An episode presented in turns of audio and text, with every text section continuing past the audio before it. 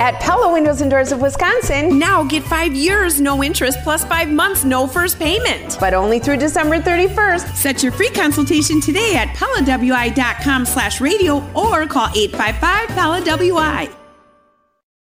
Live from the Annex Wealth Management Studios at historic Radio City, this is the Jeff Wagner Show. The Accunet Mortgage Talk and Text line is open now. Give Jeff a call at 855-616-1620. And now, WTMJ's Jeff Wagner. Good afternoon, Wisconsin. Welcome to the show. We have to do a better job of figuring out how to live with COVID. So I was just talking to, to Steve. I, one of the big things we've been hearing about for the longest time, and I, I don't disagree with it in concept, is it's the idea of testing. You know, you, you want to get people tested. We want to get people to check themselves if they think they've been exposed to COVID. We want to find out if they're testing positive so they can quarantine themselves, not come into work, not infect other people, not go out about in public. All, all makes a lot of sense. The problem though is for that to work, you have to, number one, make sure that people can get tested easy. And I don't mean standing, sitting in line for like three hours in, in, cars. But secondly, even more importantly, you need to make sure that they can get the results in a prompt fashion.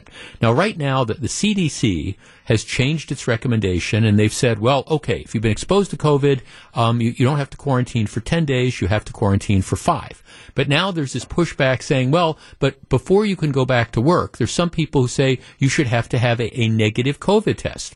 Uh, all right, sounds sounds perfectly reasonable. Should have to have a negative COVID test. But the problem is if you can't get one or you can't get the results of your COVID test in a timely sort of fashion, what what is the point? You know, I, I, I know somebody, for example, who had a COVID exposure, didn't have COVID themselves, had, was exposed to somebody though, a close contact who had COVID.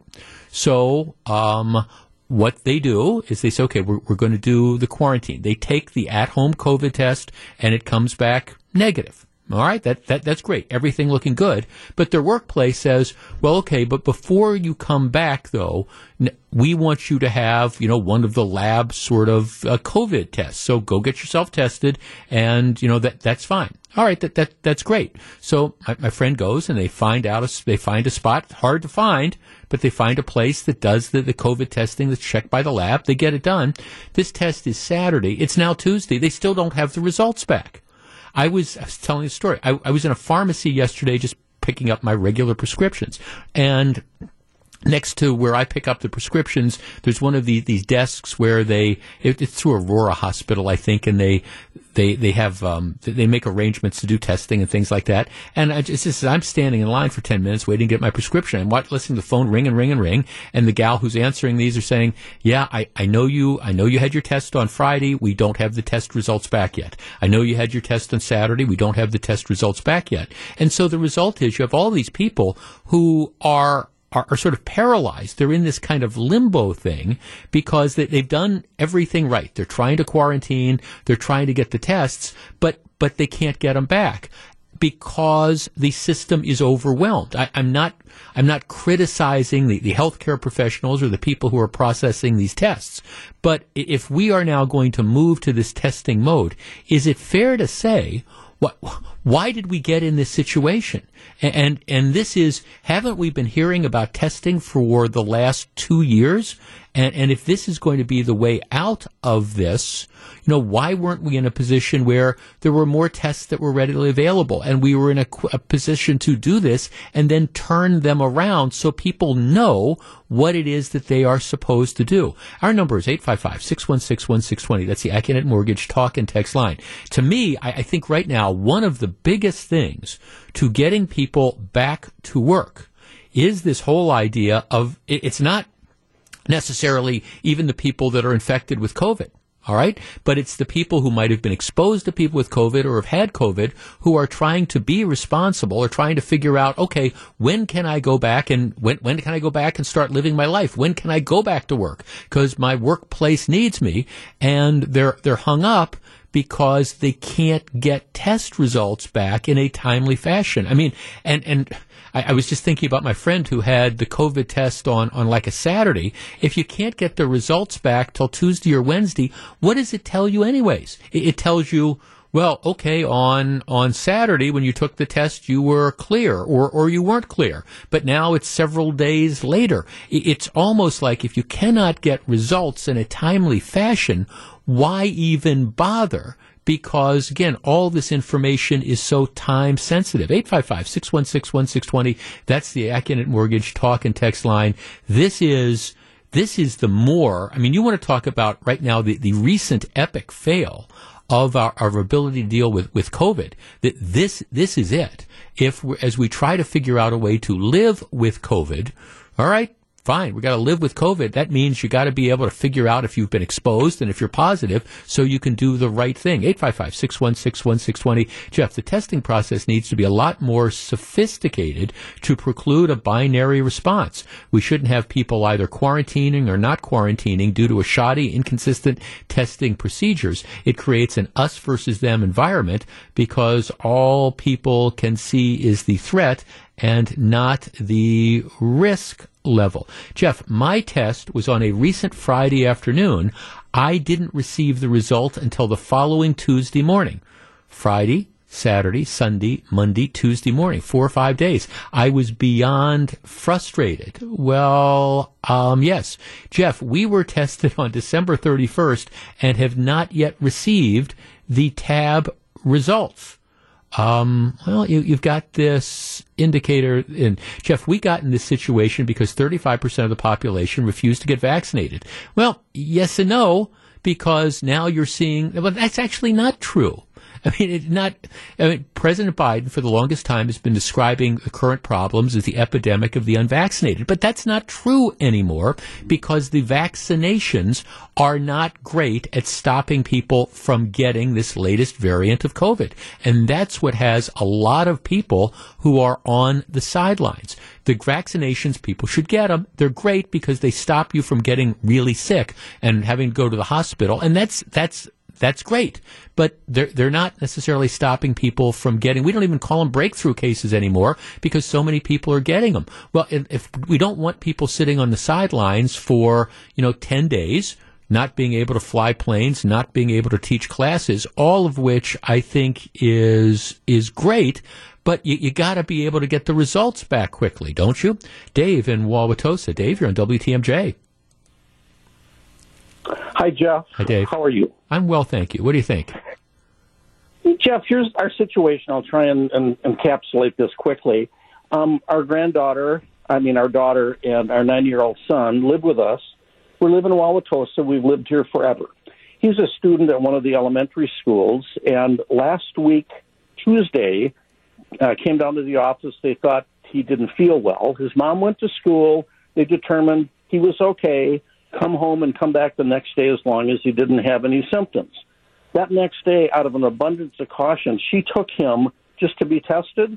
We still don't have the results back. He can't go back to school, and because he's not, uh, he doesn't have COVID, he can't go into the online education. Oh my we gosh! Are totally frustrated.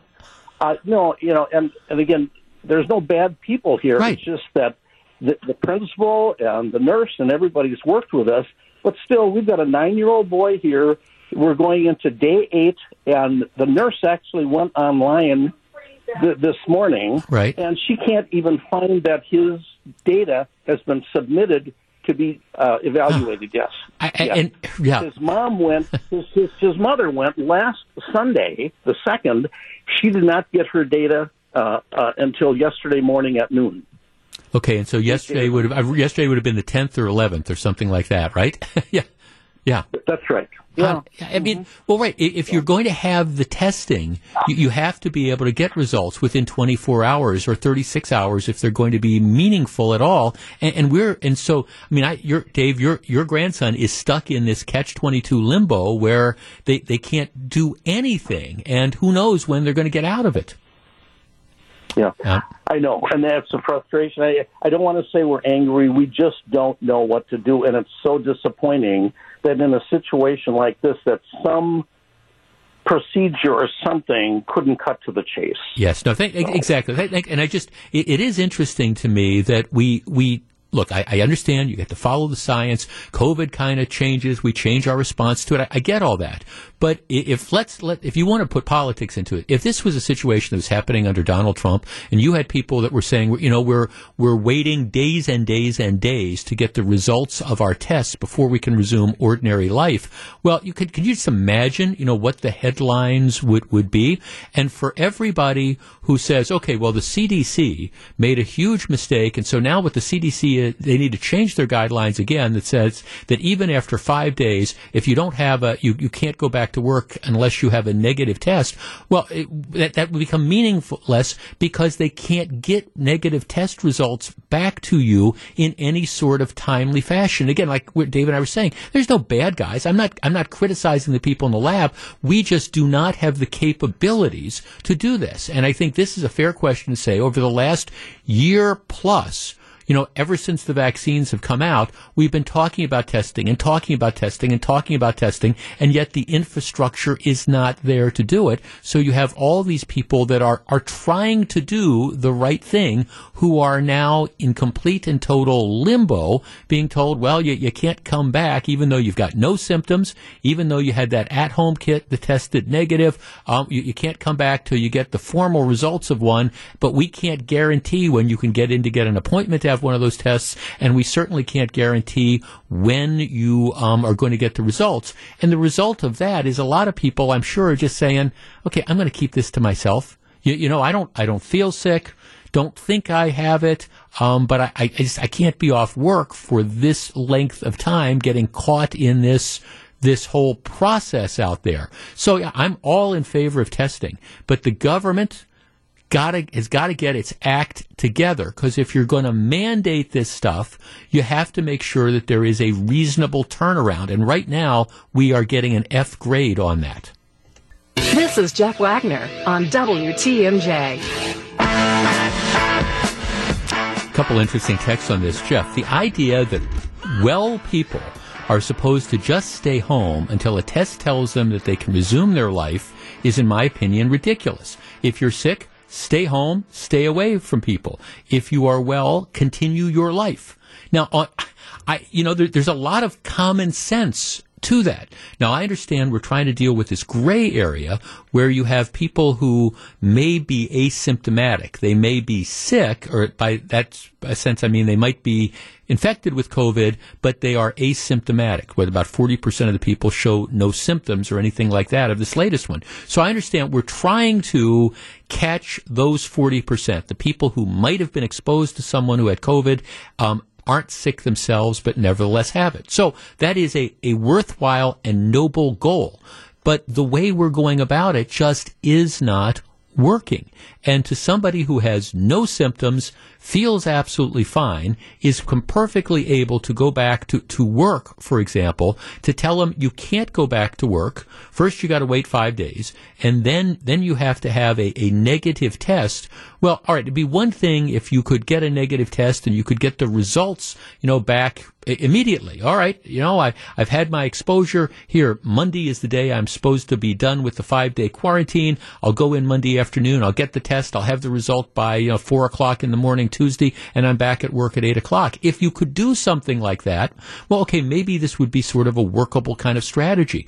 But if you go in and you take that test on a Monday, and then you're not able to get the results for another four or five days, and you're in this limbo of being off work, it just it's not working. And a lot of the people who I think are caught up in this are people who, who are perfectly healthy. Jeff, during the waiting period to get test results, many employers are requiring you to use sick leave, or in my case, PTO for days missed. I'm trying to bank hours for leave for an upcoming pregnancy. Doesn't seem fair that employees must use time to cover work missed for this policy when we are not sick. Yeah, that, that's that's the thing. I'm perfectly healthy. I'm able to come into work, but my my kid tested positive for COVID. I took the at-home test that showed negative, but yet I have to sit around and now you're going to make me use my sick time for this. You know, somebody suggests that you know maybe not having enough people to work in the labs could be the problem. At which absolutely, and that's why that's why maybe we should have been figuring out over the course of, oh, I don't know, say the last year or so, if this was going to be how we were going to transition and we're going to go to this thing where we want everybody to get tested all the time. Something, again, I understand in theory, but maybe somebody should have said, okay, let's figure out exactly how, how this is going to work and how are we going to turn around these tests in a meaningful and fast fashion so that people can get results and then can go get on with their life. It's just a fair question that maybe we should have thought of before. Ron DeSantis, who is the governor of Florida, and he's, well, he is a lightning rod simply because all along, his basic philosophy has been, I want to do everything I can to keep Florida open.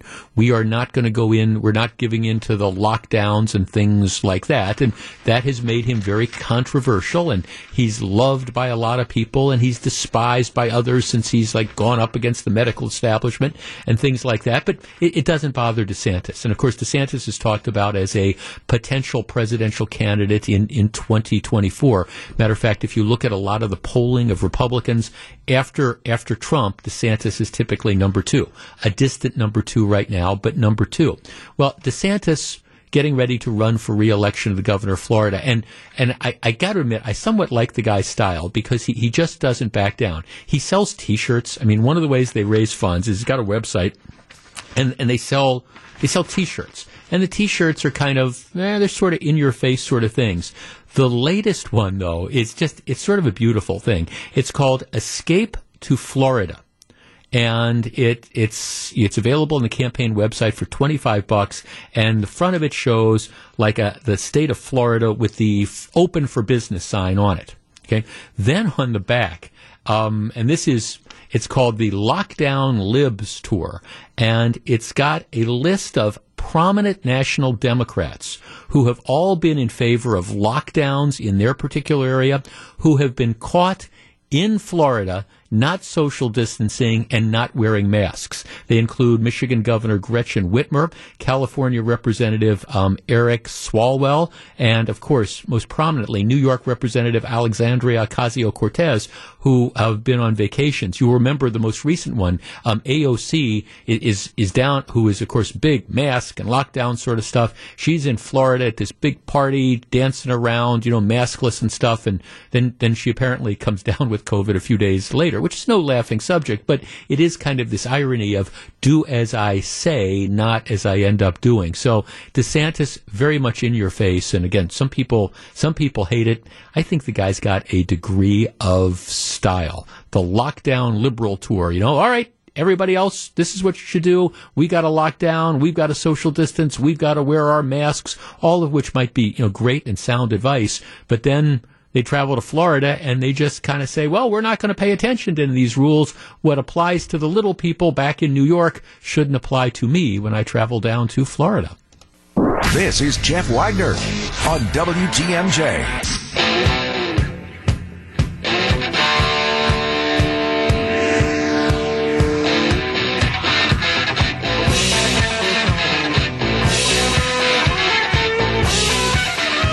There, there, there's a piece um, written by one of these national columnists who tends to be very liberal, who's expressing her frustration with all the different conflicting rules and stuff that doesn't make sense. And, and again, she's approaching it from the left. Sent out a tweet last week. Um, says, "Stay indoors." But also return in person. Wear a mask, not that one. Wear the expensive one that you can't find. Take rapid tests, which you also can't find. But if you find them, don't buy them. Rapid tests don't work. And then wait for the results. I'm adding this. You know, take a test and then, you know, don't go back to work until you get the results of the test, which might come five, six, seven days later. It's just, it's a mess right now.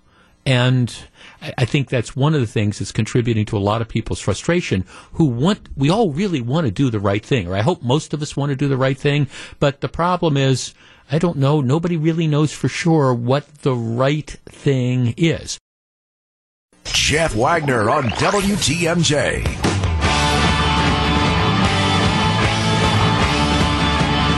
Speaking of Ron Johnson, he's going to be joining me on the program at the start of the 2 o'clock hour tomorrow. He's scheduled to call in at 2.08, and we will talk about now that he's definitely in the race, we'll we'll talk about some of the horse race aspects and where he sees this campaign going and things like that over the course of uh, the next ten or eleven months. Oh, okay. Here's here's the story. This is one of my favorite stories of the day, and the, the Twitter mob is outraged.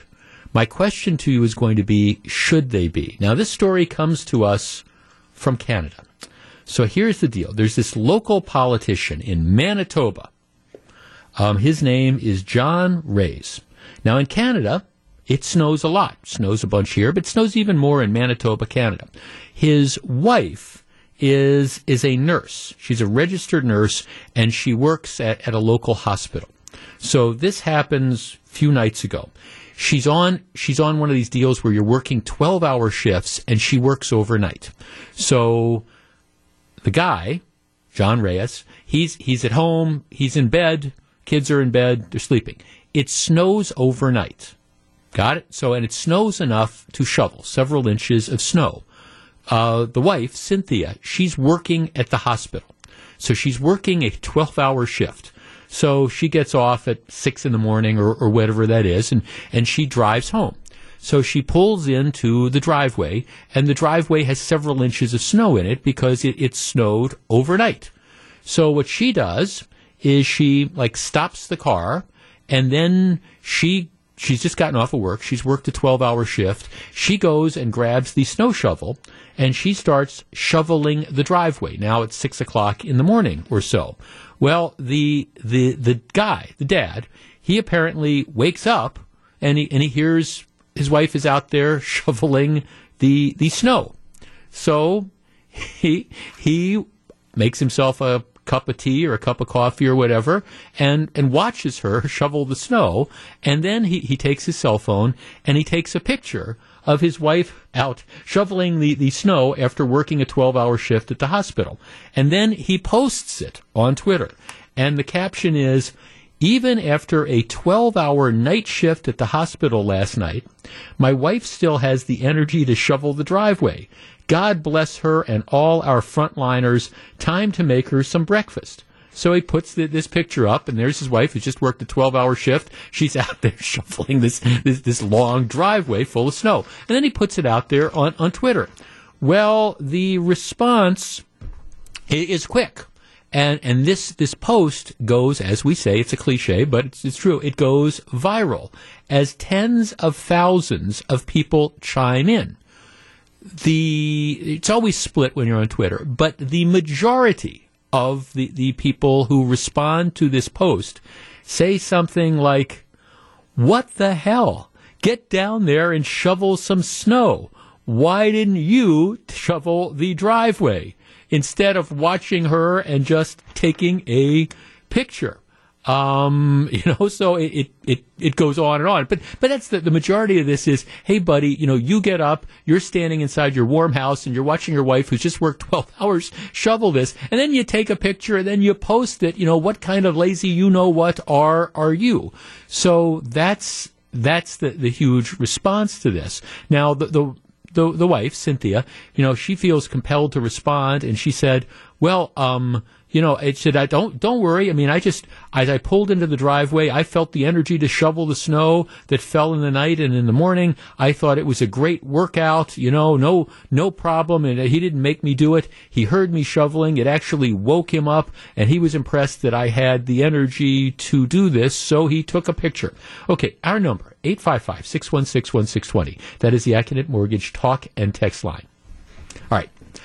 Let's say this happens you know, you're at home, guys, and because th- this raises to me so many interesting questions about is this is this sexism? If the positions had been reversed and the the guy had worked all night at a, on a on a twelve hour shift and then come home and then had gone out and shoveled the, the driveway, would this have been an issue if, if his wife had taken a picture of this? So is this is this just a sexist sort of thing, um, or is this the deal where, okay, wife has worked 12 hours all night, buddy, when you, if, even if you hadn't, even if you had not shoveled the snow overnight, so it's cleared by the time she gets back, when you see her out there shoveling, instead of standing there and watching her and having a cup of tea, do you throw in your clothes and go out there and help her shovel?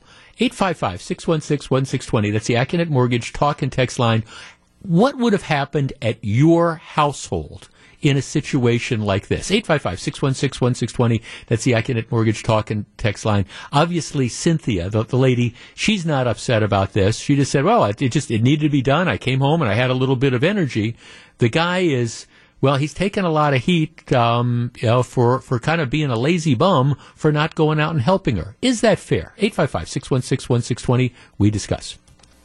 Back to take your calls. Here's WTMJ's Jeff Wagner. 855-616-1620. Uh, this is, I, I find this to be sort of a cute little story about uh, this. Jeff, the exact same thing would have happened at my house. I get things done. My hubby is the one who waits. Jeff, what a wife. Wonder if she has any sisters that, that's there. Uh, Jeff, if the roles were reversed, no one would bat an eye. With that being said, if I had a lovely wife who just worked a 12 hour shift at the hospital, God bless her, I wouldn't have taken a picture of her for the internet to see, not unless it was both of us busting our butts shoveling the snow. I don't think he's wrong or owes an explanation further than one he's already provided, but he does definitely come off as a bum. I do acknowledge, though, that there is a double standard. Well, and I think that that is, that is clear that's one of the aspects. Like I say, if it had been the, the husband that had worked overnight, the 12 hour shift at the hospital, he comes home and decides, okay, before I go in, I'm going to, I'm going to shovel the snow. And it's his wife who takes the picture. I, I don't think people would have, have batted an eye. I think that's a fair comment. Mike in Illinois. Mike, you're on WTMJ. Good afternoon, Jeff. How are you? I'm good. What do you think? Well, I don't think it's fair, and I do think it's sexist. Um, you know, I'm I'm not married, but I will shovel my daughter's mother's driveway for her, and I'm glad to do it. And a lot of times it's after I've worked in the daytime, and I just have energy. You know, a lot of times after work. I, I mean, Uh-huh. I think that's probably how this lady was. She just had energy. She wanted to do it, and the guy was obviously very proud of her. Yeah. I mean, he's saying, "Look, she just worked a 12-hour shift, and she's doing it." And then he makes her breakfast, and sometimes my daughter's mother will do something nice for me when I do that. So Yeah. I don't think there's any problem with it at all. Well, I mean, and obviously, thanks. I mean, obviously, the the wife, the- Cynthia, is, um, you know, she she has no problem with it. That's what she says. I, I will, I will say this, sexist or otherwise. I, I'm trying to, I'm trying to put myself in that position, and I think if my wife came home and she's kind of like an energizer bunny and doing these things. And admittedly, I, I sort of delay stuff, but I, I think if, if I saw her in the driveway shoveling six inches of snow, I, I think. I think that would have probably shamed me. I think at that point in time, I put on my boots, I go out and say, honey, you know, go on inside and warm up and, and let me, me finish this. But that, again, that's just me. There's no one right or wrong thing with the situation. Jeff, I have no problem with the driveway being shoveled. I enjoy doing our driveway. This is from Jill. So I would have done the same thing. I wouldn't have posted on social media though. That, that, that is the thing. It's, we, we feel this, this need to share.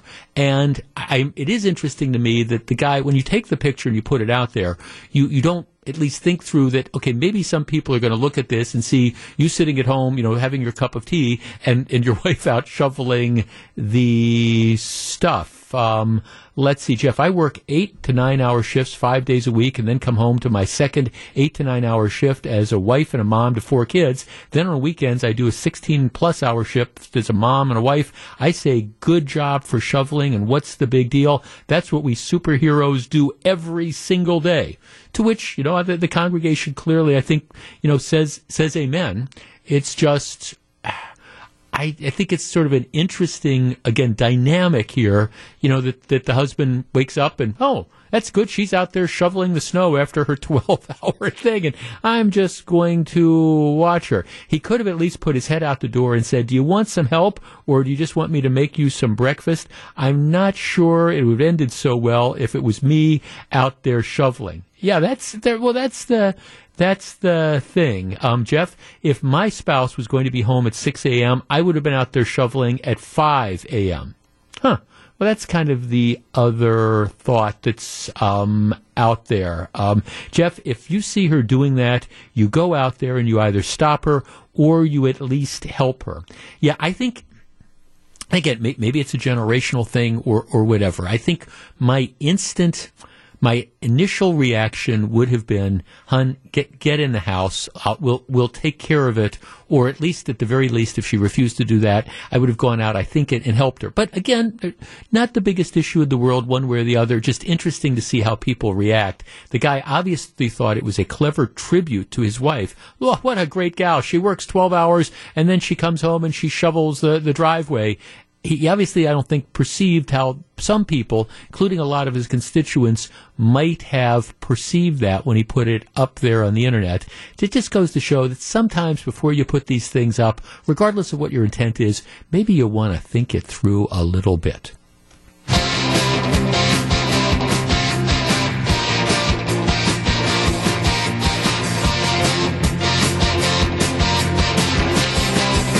My favorite text of all came in during the last conversation.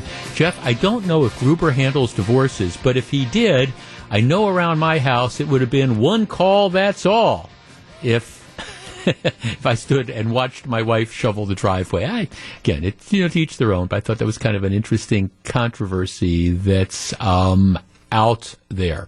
there you know, one of the things that we've been hearing about for the last couple years is is gerrymandering, and you're going to hear a lot about that over the course of the next month or two because they're they're redrawing the the district lines and the voting lines. They do this every quick little history about this every ten years, based on the census. They have to redraw congressional district lines. They have to redraw in Wisconsin state Senate district lines. They have to redraw assembly district lines because over the course of 10 years, people will, people will move. And what ends up happening is by, by law, the districts all have to have approximately the same number of people in them. So over a 10 year period of time, maybe you get a lot of people that, for example, move out of Milwaukee and they move into Waukesha. Well, you, have got to, you, you can't leave the districts the same as they were. You have to expand to take care of, for example, the, the changing populations. The problem with that is that when you start redrawing the district lines, it raises a lot of issues gerrymandering historically has referred to it referred to racial gerrymandering. The idea that you would have politicians that would draw certain districts to diminish. Let, let, us say you've got a, a district that's you, you, don't you don't want to have a black representative, for example. So the the old boys network redraws the district and you get kind of like weird weird street lines and things like that. So it minimizes the effect of the number of black voters in an area. It diminishes the, the black vote, and so it deprives people of black representatives. That would be the example of, of that.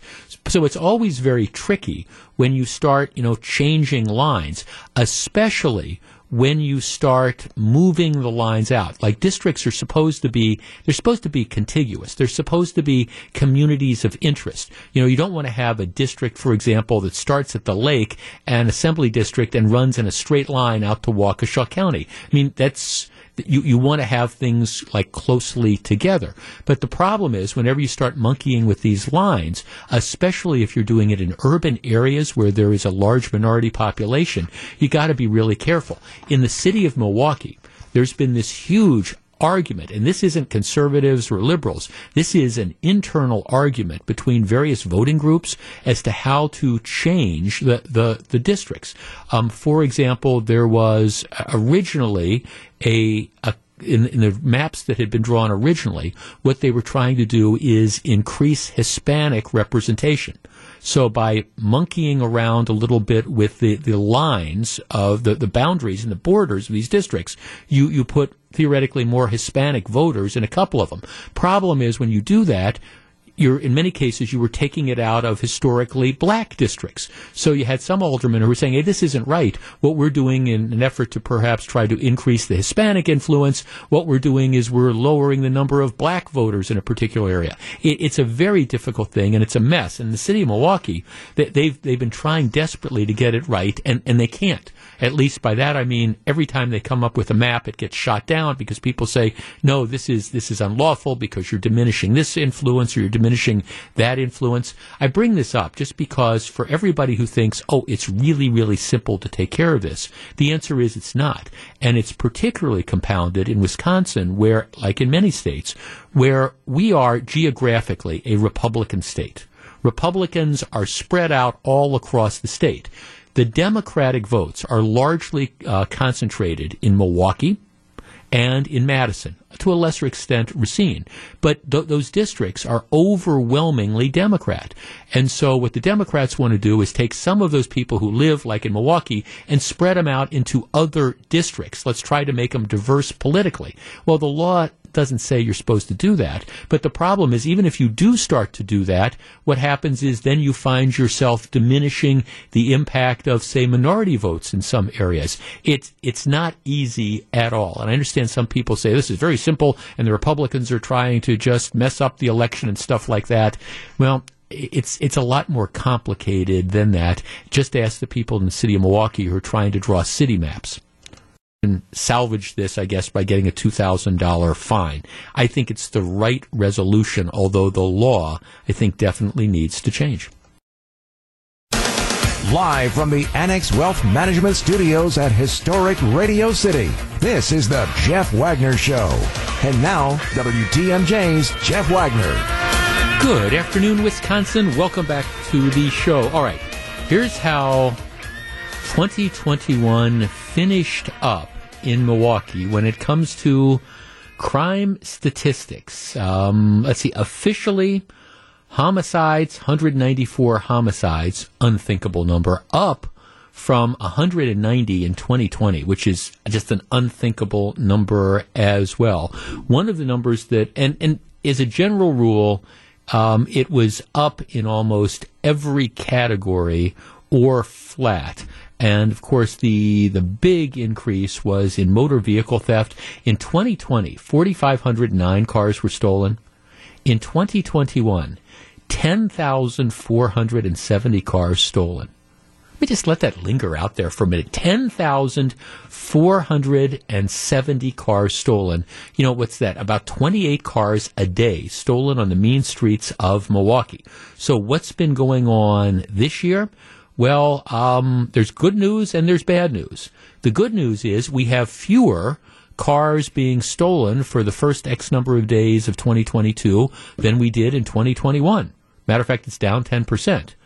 But it's down 10%. This is the bad news from an astronomically high number. This time last year, 291 cars have been stolen. This time this year, 262 cars have been stolen. And, and so, yes, it's, it's fewer, but it's still, uh, about 26 cars a day are getting stolen on the mean streets of Milwaukee.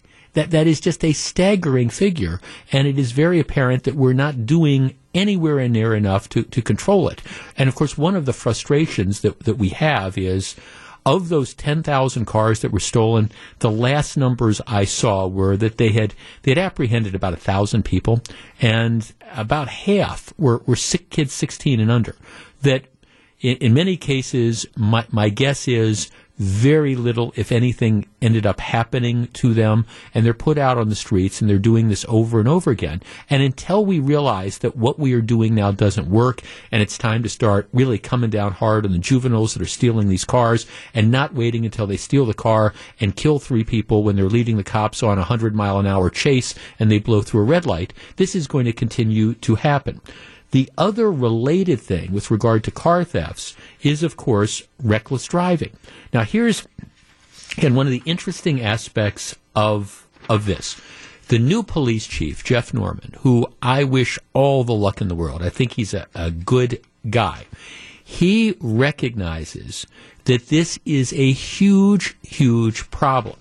But the, the trouble is, there's only so much that the cops can do. The cops can arrest the 15 year old driving the stolen car who's gone 95 miles an hour and is driving down the, the sidewalk. They can arrest him.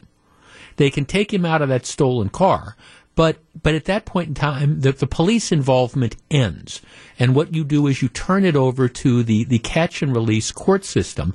The John Chisholm Let's Be Progressive District Attorney's Office that pretty much goes out of its way to refuse to put people in jail, and then even if it gets into the court system, the the not everyone, but a large number of the Milwaukee County judges, especially the juvenile court judges, who bend over backwards to try to avoid holding people accountable. So, you know, here here's the deal. This is one of the things that Norman's saying. and I'm listening to a story they have up on Urban Milwaukee, which is one of the uh, local websites that covers a lot of urban issues, and they actually do a very, very good job. It's, it's got a very liberal spin, but that doesn't mean that there's not stuff worth reading there. So here's the deal. Um, on last February, the, the new police chief, Jeff Norman, created a traffic safety unit. Through the early part of this year, the unit has handed out almost 20,000 citations. And of those 20,000 citations, about 11,000 were for speeding. So they're trying to, to crack down on this. Okay, so here's here's what he says. He says, "Well, okay, so we've been aggressive about this. We're trying to get people off the streets, but officers assigned to the unit are now finding that it's the same people over and over again that they are arresting for reckless driving. Um, they say we have at least ten individuals who have been pulled over at least six times since last February." And and to me that's just the tip of the iceberg. But they say we've got ten that have been pulled over at least six times for driving recklessly. Um, they go on to say we could pull these over individuals over eight more times, and their their behavior would not change. So giving them tickets and telling them don't do it again is not stopping the behavior. So one of the things that they want to do is they say, look, here, here's what we want to do. We want to, we want to come in and we want to start seizing the cars. For these chronic reckless drivers, the law allows us to you know, pursue civil or criminal contempt citations that would offer, provide the opportunity to seize the vehicles and maybe even, heaven forbid, put some of the people that are doing this in jail. Now, the problem with this is that you've got the very, very liberal and sort of out of control Milwaukee City Attorney who wants to be mayor is Tearman Spencer, and, and, he has not bought into this program at all. And he at least doesn't appear to be willing to commit any assistant city attorneys to trying to seize cars, et cetera, et cetera. Our number, 855-616-1620. That is the Accunet Mortgage talk and text line. Now look, I, I understand there are limitations to this. If the car is stolen, that the person who's driving recklessly is driving, you're, you're not going to be able to seize the car. You, you turn that back to the rightful owner. So I, I get that it's not going to stop that aspect of it. But for those people for whom, I don't know, they're driving the car that belongs to them, or they're driving the car that belongs, quote unquote, to their mother, or to their friend who's let them use it. I think seizing the cars is a great way to perhaps stop this problem a bit and get people's attention. If it's your car that you're driving recklessly in and boom, all of a sudden it's towed and you're not getting it back, well, that's going to stop you. If you are one of the enablers that are out there, gee, it's my boyfriend and I let him use my car and, and yeah, this is the fourth time he's done it. I keep letting him use my car. Well, maybe, just maybe you think twice about letting him use your car or letting your kid use your car and drive 95 miles an hour down a sidewalk. It's not the magic bullet that stops all reckless driving. Don't argue that it is. But for the repeat offenders, 855 616 1620. That's the Accunet Mortgage Talk and Text line. I think it's a great way to start. And I think it is shameful that the city attorney's office is not on board. What do you think? You're listening to Jeff Wagner on WTMJ. 855 616 1620, which is the Accunet Mortgage Talk and Text line. Jeff, seizing cars is a great idea. Glad you understand the DA's office is the problem. Well, the, the DA's office is part of the problem. The, the court system is the larger problem as well. But, you know, well, one of our texters makes a very interesting point. Jeff, it sounds like some of the cops and criminals are on a first name basis. Pretty sad the times we live in. That's exactly what the police chief is saying. They're, they're seeing the same people over and over again. And, and th- that's what I've been saying for years. When it, when it comes to, now we're talking about reckless driving, but when it comes to the car thefts, it's the, the same situation. You talk to the cops and they will tell you that is their ongoing frustration that it's the same people over and over again and you arrest them. And then what happens is three days later, you pull somebody over and, you know, no driver's license, stolen car, whatever. And, they're just, they're back out on the street doing it over and over again. And if you don't impose some sort of control, look, I think the vast, the vast majority of car thefts a lot of this reckless driving, I don't know if I think it's the vast majority, but a lot of the reckless driving, it's done by the same people. I mean, what are the cops saying? You know, they've got at least 10 people that they've arrested six times over the course of the last 11 months. Well, that tells you that there's no deterrent that is out there. And I appreciate that seizing the cars doesn't solve all the problems. Doesn't stop the stolen car problem, which I think you know, you get caught stealing a car, boom, you know, I think you should be in jail. But I appreciate it doesn't stop it, but it does address some of the reckless driving problem to the extent that somebody is recklessly driving in a car that either belongs to them or has been lent to them by their friends or their family or, or whatever. You start taking the cars, and I guarantee you that, okay, maybe those friends, family members, those enablers are going to be less likely to lend you the cars um, the, the next time. Jeff, I write crime reports for a local police department. It's always a few people that are the worst offenders. Yeah, that that's that's it. There's no question about it. Um, let's see, Jeff, this would be a great idea. As of now, you get pulled over in Milwaukee with no license. It's a hundred dollar ticket, hundred twenty dollar ticket, no insurance, hundred twenty dollar ticket, and then you drive away. And of course, when you don't pay the ticket, there's no consequences for that either. Mark in Kenosha. Mark, you're on WTMJ. Hey, thanks for having me, Jeff. How's it going? Good. What do you think? Well, I was up with you for most of it there, but I disagree strongly with the seizing of the cars, and here's why. Uh, if you want to stop uh, recurring uh, bad behavior, specifically like the reckless driving here, you need to do something that punishes directly the person who's doing those actions. And in some cases, yes, it might be their car. Mm-hmm. So maybe in those few select cases, you might stop that.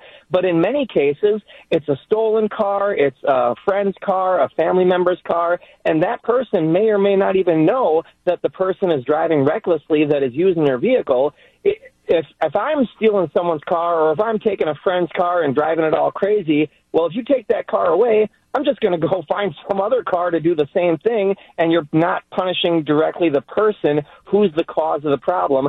So now, granted, I don't know the magic number. Is it two strikes, three strikes, four strikes? Uh, someone who gets paid more than me can figure that out. But I think the better solution would be some type of strike system because it sounds like it's not a huge group of people. It's the same people over and over and over. So we have to figure out how to directly punish those people and have repercussions for them without punishing people that that don't have anything to do with it, and now they're out of vehicles they need for their family. Well, I see. I was with you up to a certain point there, Mark. I, I have no. If you're if you're saying, do I think that we need to hold the reckless drivers? You know, you're driving 95 miles an hour through a red light. You damn near kill three or four people. Do I think we need to hold them accountable? I, I'm I'm with you. And to me, the, the accountability starts with prosecuting people and heaven forbid, maybe putting people actually in jail. A novel concept to the John Chisholms of the world.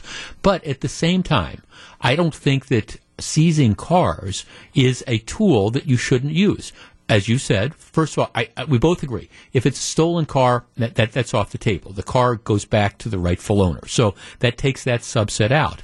But for the people that are recklessly driving in their vehicle, you, you betcha that's first of all they're going to lose their car, but also for all the enablers that, that are are out there, the people that are lending the folks the cars who know okay, you know, your your your dirtball, you know, 22 year old gangbanger's kid who's never had a driver's license before in his life who says, Hey, dad, I, I want to use your car. Hey, mom, I'm going to drive your car. Well, okay, what do you think is going to happen in that sort of situation? Well, what you do is if you lend that, that car to your, your kid, yeah, I think that there should be some degree of accountability. And I don't, and if you want to come in, and this is the way it always worked in the federal government, the federal level, um, you know, they had, if you could come in and prove that you were a completely innocent owner, I had no idea that, that the car was going to be used in this sort of fashion, that would always be a way that you could fight it. And, and that'll be a certain subset. But I will tell you, my guess is, and again, it's just a guess, but if you started pursuing this, my guess is that you would find that a lot of people who were driving the cars recklessly, who'd been stopped on multiple occasions, they were in that same car. That's the, you know, the, the mom had, had lent them the car over and over again, or the friend had lent them the car over and over again. Bottom line is we need to have more consequences for people who engage in this sort of, of behavior. And, and I think it's a tool in the toolbox. Do I think it's the absolute be all, end all? Of course not. It, it, there, there's no one magic bullet solution. But I, for one, am tired of you know, reading these stories in the newspaper or, or seeing the stories on television or hearing our radio news reports about, you know, people that have been killed because somebody has stolen a car and is joyriding and is running from the cops or whatever, or that they're just driving recklessly and they've blown through a red light at 85 miles an hour because they just felt like they wanted to do it and they've hit and killed somebody. I'm tired of those stories. I, am tired of hearing about innocent people who are coming back from church or on their way to dinner or whatever and are in an intersection following the rules with the lights and they're hit by somebody who's driving 95 miles an hour who doesn't give a rat's rump and is running through that. H- how many more of these deaths do we have to have before we say enough is enough? And, and I applaud the, the police chief for at least trying to do something to, to try to get this under control. Do you need a broader approach? A- absolutely. There, there's no question in my mind that you do. And I have no trouble with some of the things they're talking about, like putting speed bumps in and, and doing some things that make it tougher to speed on certain city streets. All, all that stuff makes sense to me. But it's, it's all kind of nibbling around the edges. The underlying thing is we've got to start holding people accountable and using all the tools that we have. And to me, car seizure is one of those tools. John Mercure with Wisconsin's Afternoon News. We'll find out what he has on his mind. Stick around.